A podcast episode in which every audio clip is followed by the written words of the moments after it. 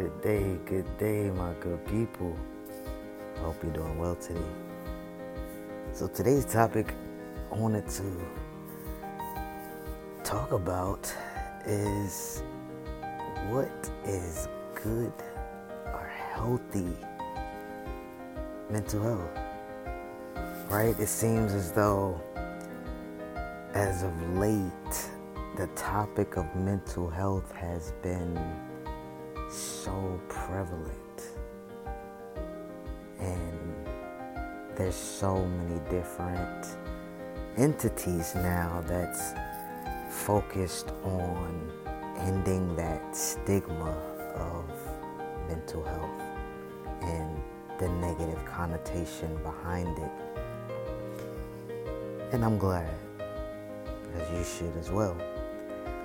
So, when we talk about what is good mental health, you know, I read a few articles on it, and some of the topics that really piqued my interest that I wanted to share with you was four different ways to look at yourself and analyze yourself when it comes to good mental health.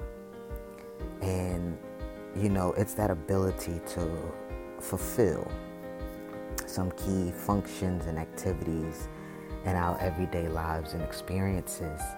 And one of them is the ability to learn is a sign of good mental health.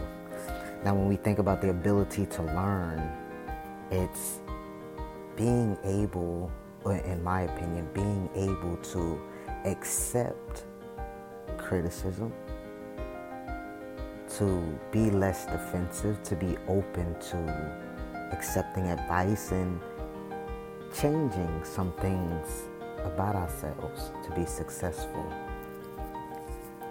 The second um, thing that I read about what good mental health is the ability to feel, express, and manage a range of positive and negative emotions, right? It's about having that equilibrium, that good balance when we are experiencing positive and negative emotions that we go through. The third thing was the ability to form and maintain good relationships with others, right? Being able to socialize, being, you know, present with other individuals and, you know, building those relationships with people. And the last thing that I saw was the ability to cope with and manage change and uncertainty. So, right, when, when things may not go our way or there is a sudden um, misfortune or a trauma that occurs, how we cope with those things.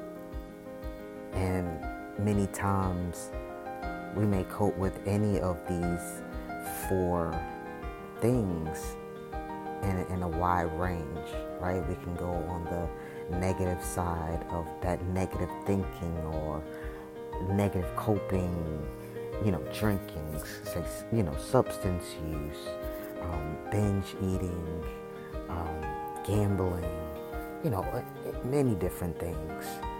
So as you think about yourself, think about how you can build a better mental and emotional health for yourself. And um, it'll it'll protect us against many different problems.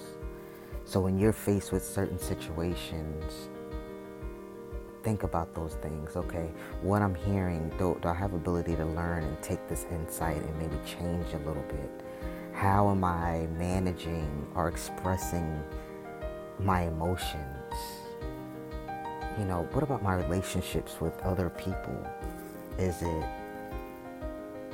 you know, fulfilling, long lasting? Do you seem to, you know, cut people off maybe because they don't fit a certain mold?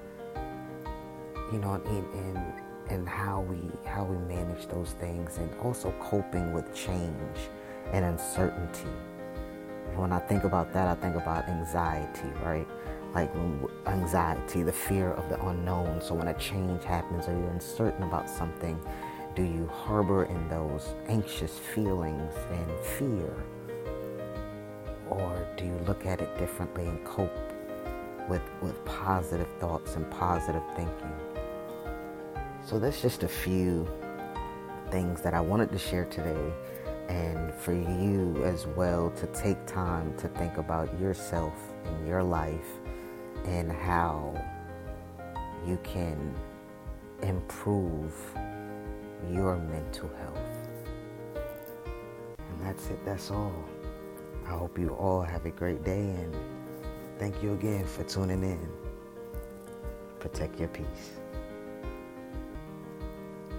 Have a good day. Take care.